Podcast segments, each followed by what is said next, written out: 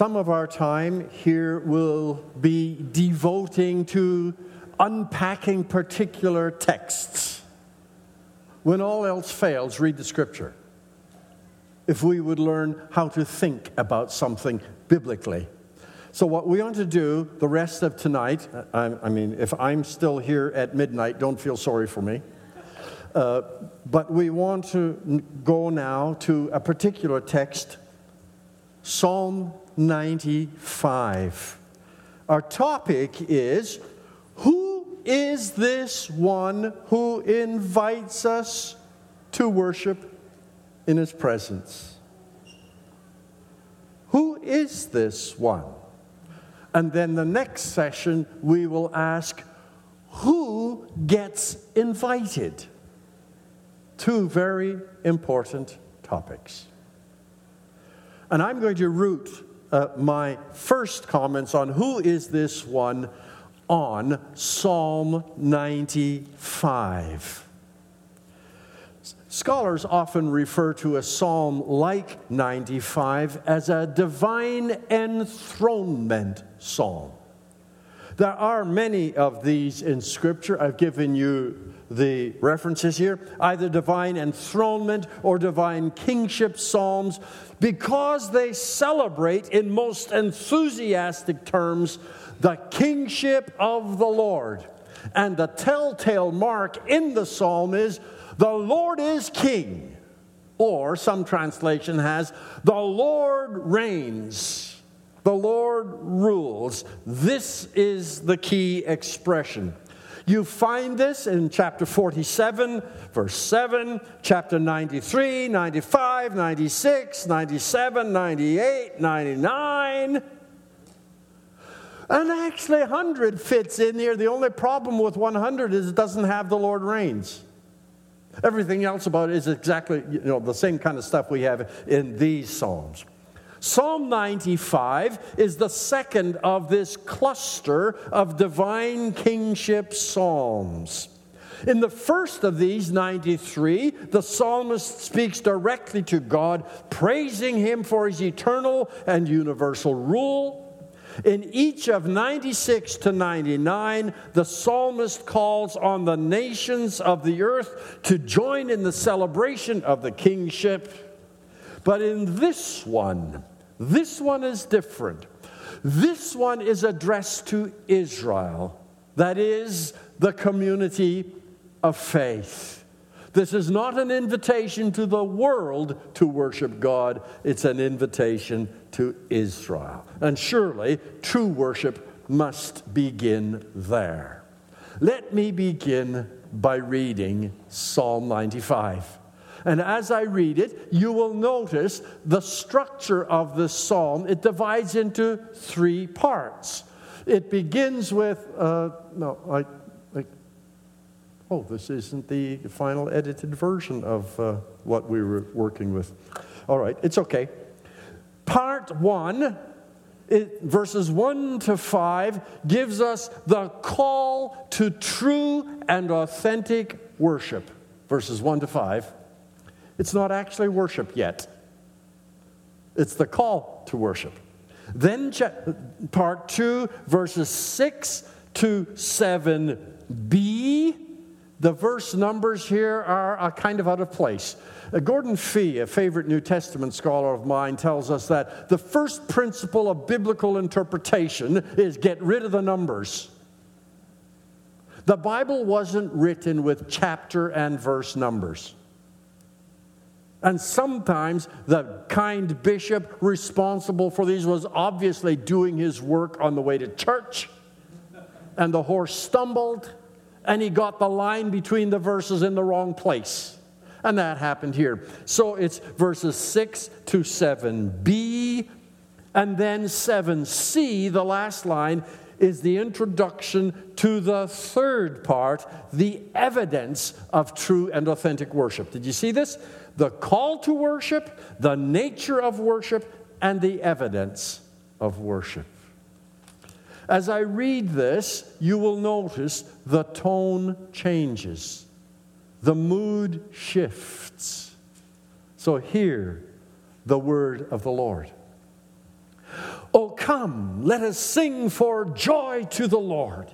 Let us shout joyfully to the rock of our salvation. Let us come before his presence with thanksgiving. Let us shout joyfully to him with psalms. For the Lord is a great God and a great King above all gods, in whose hands are the depths of the earth. The peaks of the mountains are also his. The sea is his, for he made it, and his hands formed the dry land. Come. Let us sing for joy to the Lord. Come. Let us worship and bow down. Let us kneel before the Lord our Maker, for he is our God, and we are the people of his pasture and the sheep of his hand. Part 3.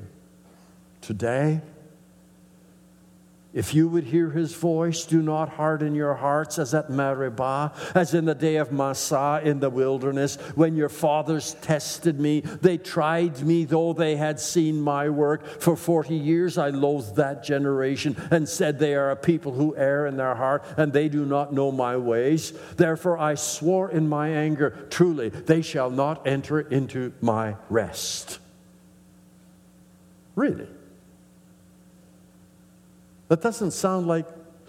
We like those first 5 verses.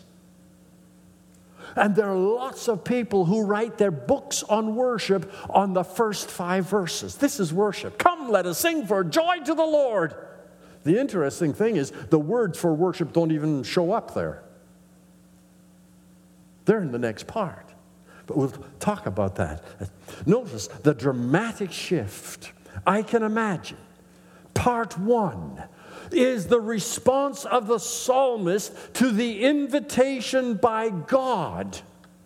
Come into my house. And as we're marching up the hill, he is saying, let's sing for joy. He's invited us into his presence. That's worth celebrating. He has called us to himself. But then once you're in the house, everything changes. The singing stops. The mouths close. And the ears open. We don't hear much talk about that in our debates and squabbles about worship. Well, my purpose this evening is not to work through this whole psalm systematically, but to reflect on how it might inform our understanding of worship. When I read this passage, I learn 5 lessons on worship. Lesson number 1. True and authentic formal worship involves an audience with a great king by the king's invitation on the king's terms. There's where we start. It's an audience with a king by the king's invitation on the king's terms. Well, our task right now is to look at who is this king? Who invites us to worship?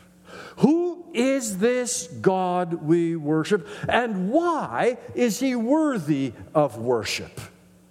As we read this psalm, I discover there are 6 reasons why the Lord is worthy of worship. First, he is worthy of worship because he is supreme among the gods. Did you see this? Oh, come, let us worship. For the Lord is a great God and a great King above all gods. There's a logic to the way the psalmist talks about the Lord in this psalm. After calling his fellow Israelites to join him, to sing for joy to the Lord, to shout joyfully, to enter into his presence with thanksgiving, now in verses 3 to 5, he describes why this is such an awesome privilege. Guess what?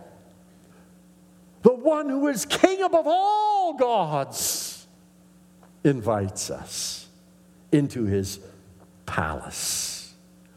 How does he emphasize the greatness of God? A couple of ways. First, the Lord is El Gadol. Two Hebrew words here. The first is an epithet for God. The second is an adjective. He is the great El, often translated simply G-O-D. But if you lived in that cultural context and you heard the word El, you wouldn't think only generically of G-O-D. Because El was the name of the great Canaanite god. You have this in some compound names in the Bible. El Shaddai, El Shaddai. You have an idea what that means? Most people don't. But it's a beautiful tune. El Shaddai, El Elyon, El Olam, El Elohe Israel, El Barith, El Roi, El. This is an epithet for God. But in Canaanite religion, El was the name of the big papa God. Grandpa, up there in the heavenlies. El is the high God. Asherah is the grandma. And all the other gods are his kids. We know this from Canaanite mythological literature that they discovered among the 15,000 tablets up at Ras Shamra. Mythological texts that have just opened up the scriptures to us. Now when we read about El and Asherah and Baal, we know what we're talking about. In Canaanite mythology, El is the highest god, the king among the gods. He is called the father of years, the bull El, the husband of Asherah, and the father of all the gods. And if you want to know what he looked like, here we go. This is El. A magnificent fellow, isn't he? The only problem in Canaanite, the mythology is that El has become a senile old man, and he can't keep control of his kids. So Baal and Mot and the other gods are always fighting, and they want their own thrones. And El is having a hard time maintaining power and control of this family. That's the pathetic Canaanite god. The Lord is El Gadol, the only one worthy of the name El. And he is the great El, not the senile old man. Not only is he the great El, notice he is king above. Well, I should have read a couple of other verses where we have this expression. The Lord is El. Deuteronomy 10:17. For the Lord your God is God of gods, Lord of lords, the great, the mighty, the awesome El, who is not partial, takes no bribe. Nehemiah 9:32. Now therefore, our God, the great, the mighty, the awesome God, who keeps covenant, steadfast love, let not all the hardships seem little upon you. Notice, our God, the great, the mighty, and awesome El. This guy we just saw here is not very awesome.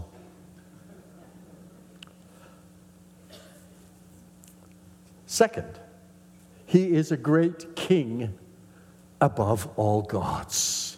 As if it's not enough to identify him as the great El, our psalmist adds, whatever gods you might imagine, guess what?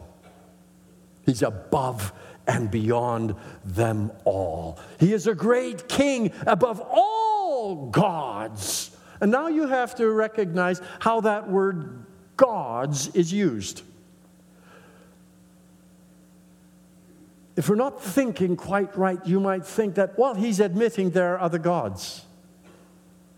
But he's not really. You see, in biblical thought, there are three spheres of existence. There's the heavenly sphere, there's the earthly sphere, and there's the netherworld. people live in all three parts. In the heavens, you have the spirit beings, and they can be called generically Elohim. Means resident of heaven. That's why angels are sometimes called the sons of God. B'nai Elohim, it's common. They are called the Elohim. God is above all the heavenly residents. And then on earth we've got us and all the critters, and then down below we have the living dead. That's for another time. The Lord is a great king above all gods. This expression is echoed in many Psalms. Psalm 96, for great is the Lord and greatly to be praised. He is to be feared above all gods. For all the gods of the peoples are worthless idols. But the Lord made the heavens. Psalm 97, 9, for you, the Lord Most High, or over all the earth, you're exalted far above gods. Psalm 135, I know that the Lord is great. It's always Yahweh is great. Our Lord is above all gods. Whatever the Lord pleases, he does. In heaven and on earth, the seas and all the deeps, he is who governs everything. Wow. The Lord who invites us to worship is this one. He is not some petty little deity of whom you can make an image and set it up on your in your bedroom. He is beyond the description. He invites us into his presence. How can worship be casual? When we begin to recognize that. The Lord is, well, here's some other gods.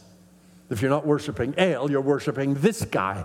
The storm god who lives on Mount Saphon, or here's another image, always with a lightning rod or the lightning bolt and the thunder, the weather god.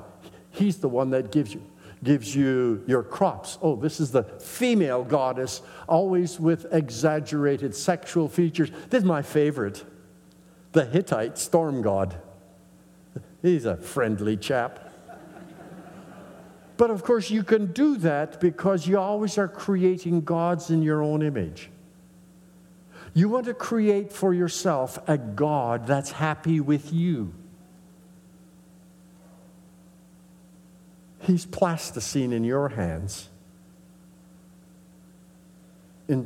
or Play-Doh, whatever, clay, instead of the other way around.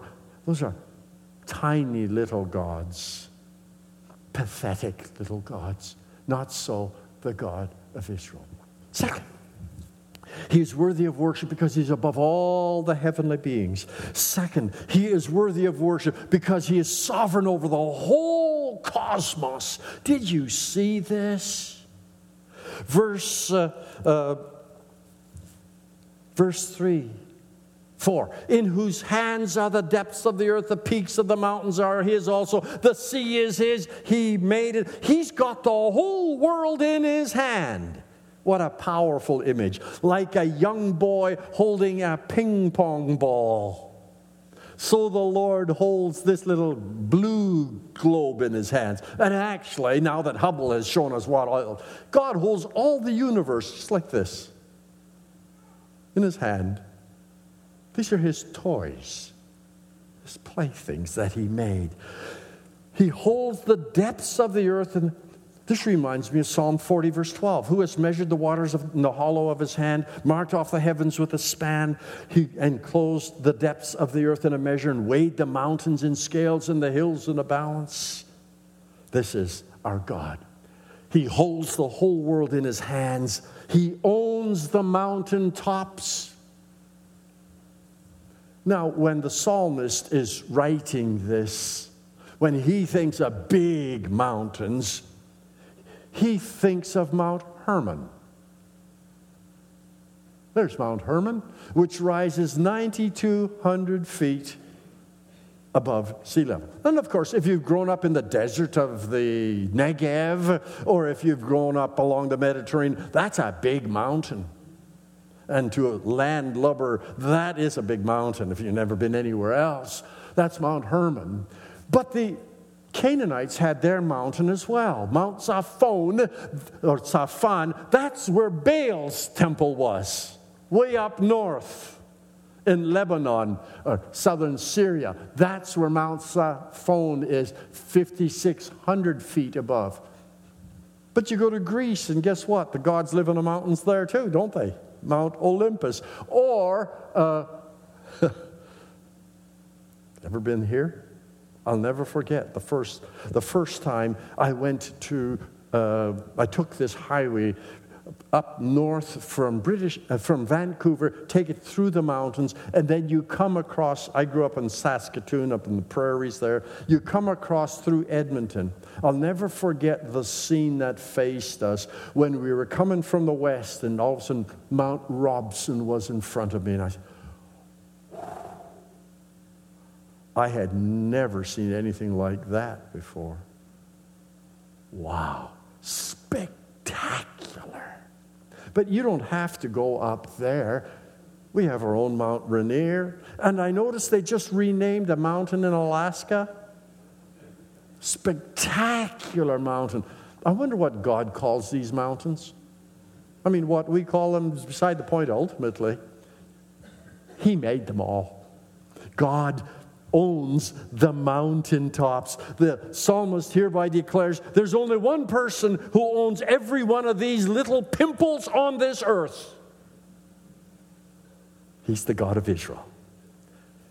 Third, the Lord is creator of everything that exists. If you write a paper, those of you who are students, it's your paper. You wrote it. Or I hope it's yours unless you plagiarized. We've had those problems too. Or if you build a chair, it's yours. You made it. Or a table. Whatever else. You draw a picture. It's yours. You made it. He made all this too. This is the one we worship. The one who made everything. Who owns everything. We own nothing. And if seeing these kinds of things doesn't drive you to worship, you're in a coma. I'll never forget. I mentioned before that I grew up in Saskatchewan, 1,000 miles northwest of Minneapolis. They have winter there. I tell my students in Chicago who come from Florida and California, I said, winter never comes to Chicago. In the middle of January, I say, nice October day, isn't it? It just teases you a little. Winter doesn't come to Kansas City either, I know that. Come with me up there to a real winter. You know what I love about real winter? When it's minus 45 below, there isn't a cloud in the sky. Never. And after doing the chores on the farm, we'd go out behind the barn and we'd lie down in the snow and we'd watch the heavens dance. Do you get the northern lights up here? Not much. We don't in Chicago either. But my goodness, these are just photographs, but that's alive. It sings and it's all over the place, all the colors of the rainbow. You can go on the internet, you can find movies, YouTube things of this from northern Norway or northern Canada or Alaska. Spectacular. In fact, it was the sight of one of these one day that drove me into the kingdom of God. I thought the Lord was coming back. I can't miss this. Awesome. It's the most spectacular natural wonder I've ever seen. And guess what? Who made that? God did. This is the one who invites us to worship. You know, we think it would be great. I sometimes imagine, my roots are Canadian. And I sometimes have imagined that what it would be like if Queen Elizabeth would invite me to Buckingham Palace for an audience with her. Wouldn't that be spectacular? Oh, but it's chicken feed compared to this.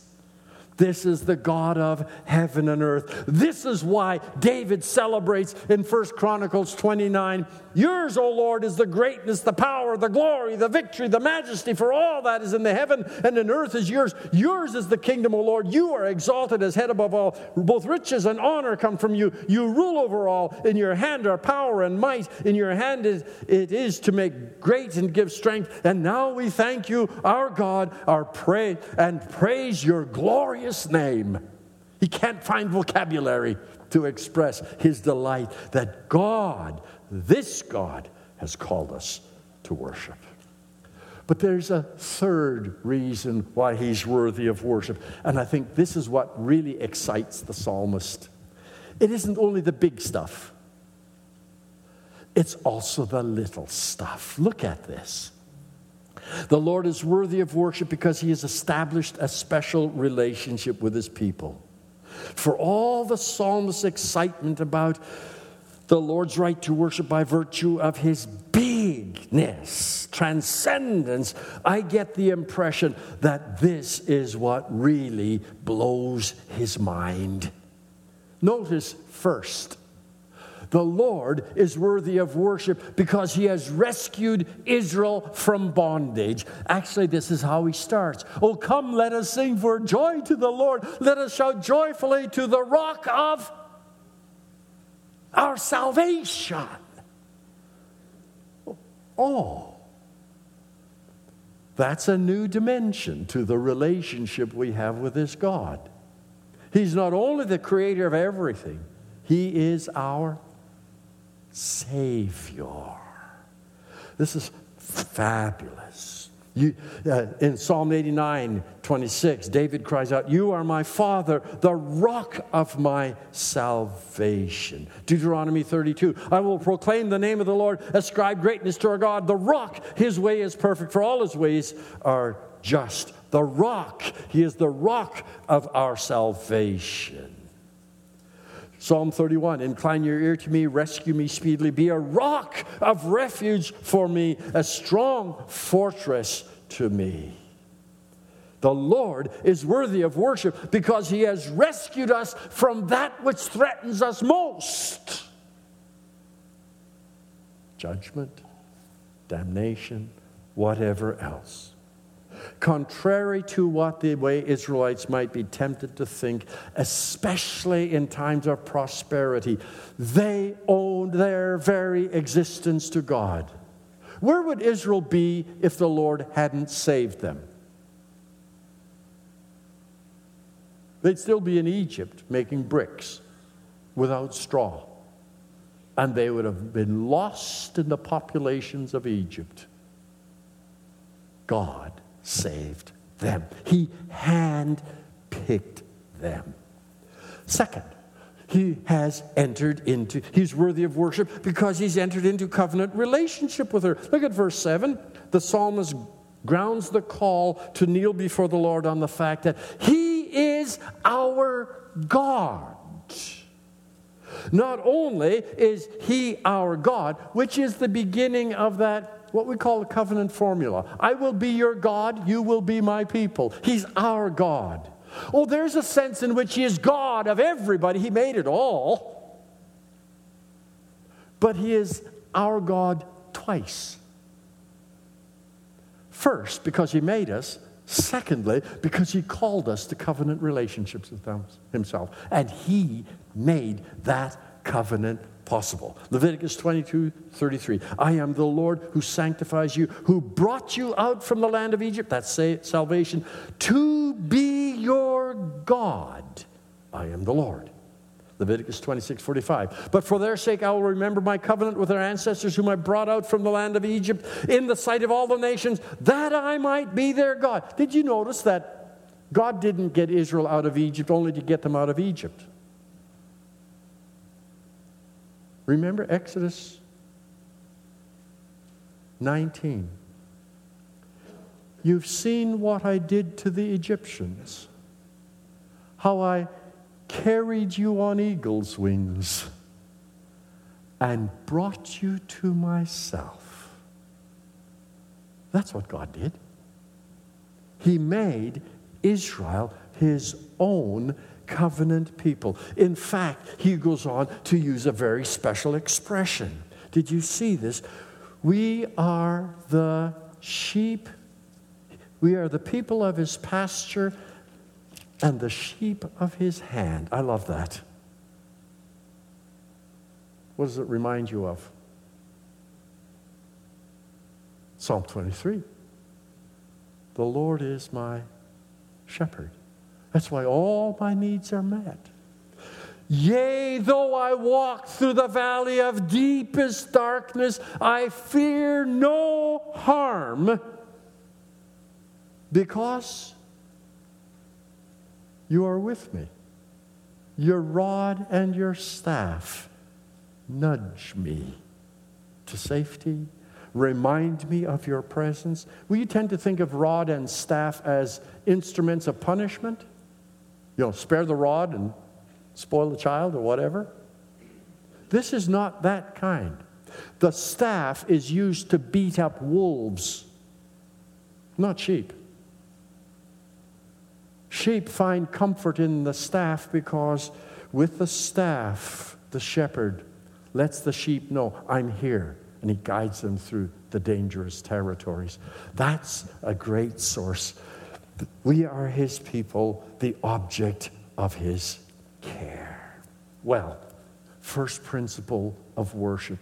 True worship happens at the invitation to an audience with the great king. Principle number one. Principle number two. We won't take so much time on number two and three. True worship begins on our knees, here we go, in a gesture of submission and homage, a physical declaration of unworthiness. Did you see this? Now we'll finally come to worship. Verse 6. Come, let us worship. Oh, but what does that mean? I mean, to us it means let's go to church or let's sing. But in Hebrew, this has a very particular meaning. It's illustrated on here.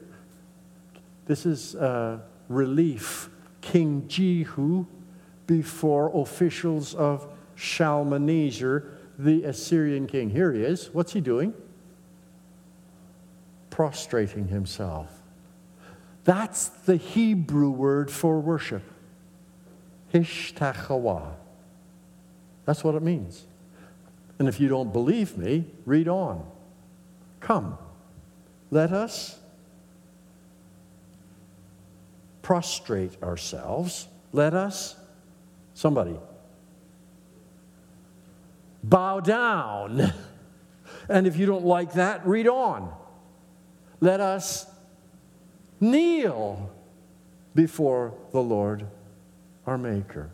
Oh, finally we're getting to worship. And isn't that ironical? You know, for all our discussion of worship and our fights, and in evangelical circles, this is one thing we rarely do.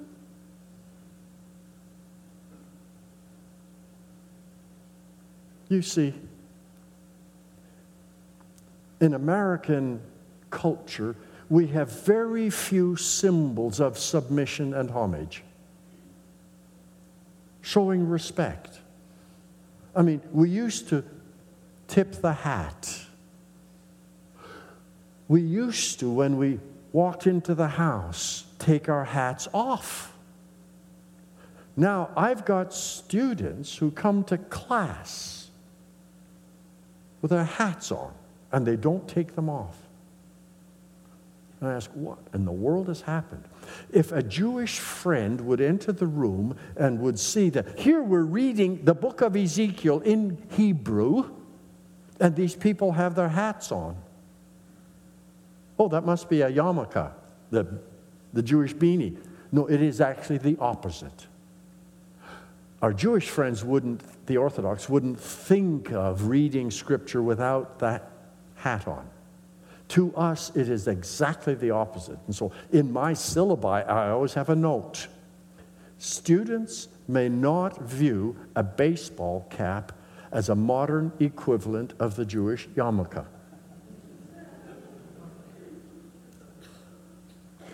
We're involved in sacred business. And out of respect for other people, we should take our hats off, if nothing else. But we have none of that. We've lost it all, which is why this is all so foreign to us. We're all equal. In fact, these days, the animals are running the farm. We're all equal. No. True worship involves reverential acts of submission and homage. We attended a church in Louisville, Highview Baptist Church, and they were remodeling. And they were going to get new pews. And so I suggested, would we think of getting pews with kneeling benches? Do you know what the response is? We're Baptist. Really? We're Baptist. We don't need to do that. We don't kneel before anybody. That's a problem. What expressions of submission and homage do we have if we don't do this?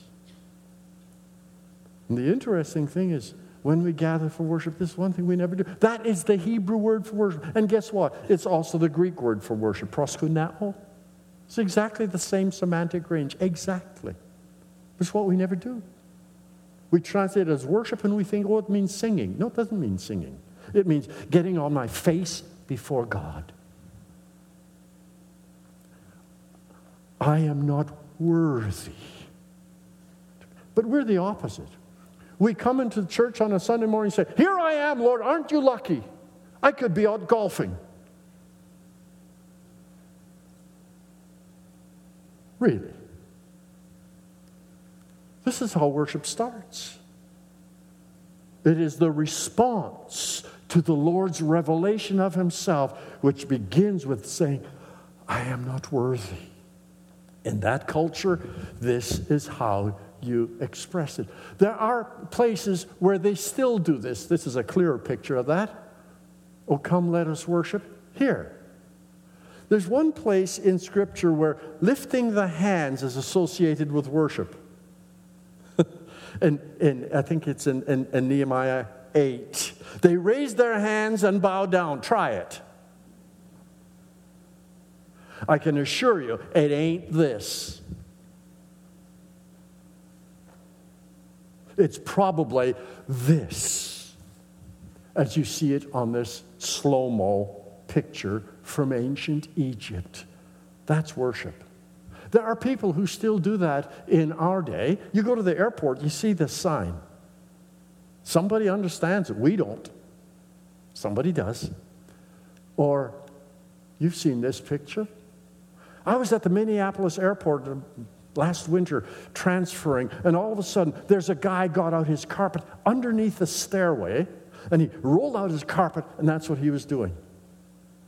Wasn't one bit embarrassed. Facing Mecca in worship. But we don't have to do that.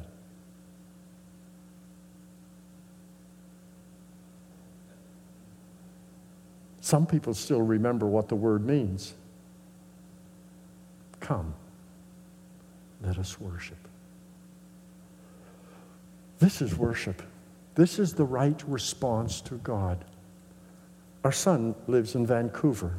They go to St. John's Church, the largest Anglican church. We didn't raise our kids very well. We're Mennonite brethren, and our kids have gone Anglican. It is the largest Anglican church in Canada, and the most evangelical. They've been kicked out of their diocese for their evangelical witness and everything else. But it's a fabulous church. But you know what I like about that place? Every worship service begins on our knees. Literally. Which is such an appropriate gesture. We are here by your grace and at your invitation. What a grace. We are not worthy, but God calls us anyhow. I bring this to a close. Well, just one more illustration. Again, this is all court language. If Nebuchadnezzar invited you to his court, he could have several different reasons for ushering you in before his throne. He's seated on the throne. The usher brings you in, and when you get to the front, you fall down like that. And you're not quite sure, why has he called me? It could be because you've been a naughty boy, and he's out to get you. Away with this guy. And you wait for his tap on the shoulder. Because you, when you come to him, you would automatically, down on your knees, you wait for him to say, "Rise, that I may speak with you." And then you know he's accepted your worship. That's the kind of image we're talking about here. The mark of true and authentic worship is a soft heart demonstrated in unconditional acceptance. Did you see this? Today, if you hear his voice, oh, but when we come to church, we're shouting so loud, God doesn't have a chance to talk. And the louder we shout, the more into it we've been, and the more we think we've worshiped. Really. This is not about what we do for God. There used to be a song, "I sing to you, you sing to me, but our audience is Jesus." Who do we think we are, inviting Jesus to an audience with us? Who's on the throne? No. The wisdom writers have very little to say about worship. But all of a sudden, in Ecclesiastes 5, there's a curious text. Very little to say about what we do in church. But here, look, Ecclesiastes 5. "Guard your steps as you go to the house of God, and draw near to listen rather than offer the sacrifice of fools. They don't know they're doing evil. Don't be hasty in word or impulsive in thought to bring up a matter in the presence of God, for God is in heaven and you are on earth. Therefore, let your words be few." When we are at worship, what God says to us is always more important than what we say to him. This is an audience with God. He calls, he speaks. I must hurry on. In true worship, what the Lord says to the worshiper is always more important than what the worshiper says to God. And fourth, in true worship, the mark of a true worship is a soft heart demonstrated in unqualified acceptance. Today, if you will hear his voice, that's the audience. Harden not your heart, like the Israelites did at Meribah and Massah. God spoke, but what did they do? Their hearts were fossilized, and they resisted. And then finally, the reward for true and authentic worship is the divine gift of rest. That's why they didn't enter my rest. You see, rest is not an unqualified promise.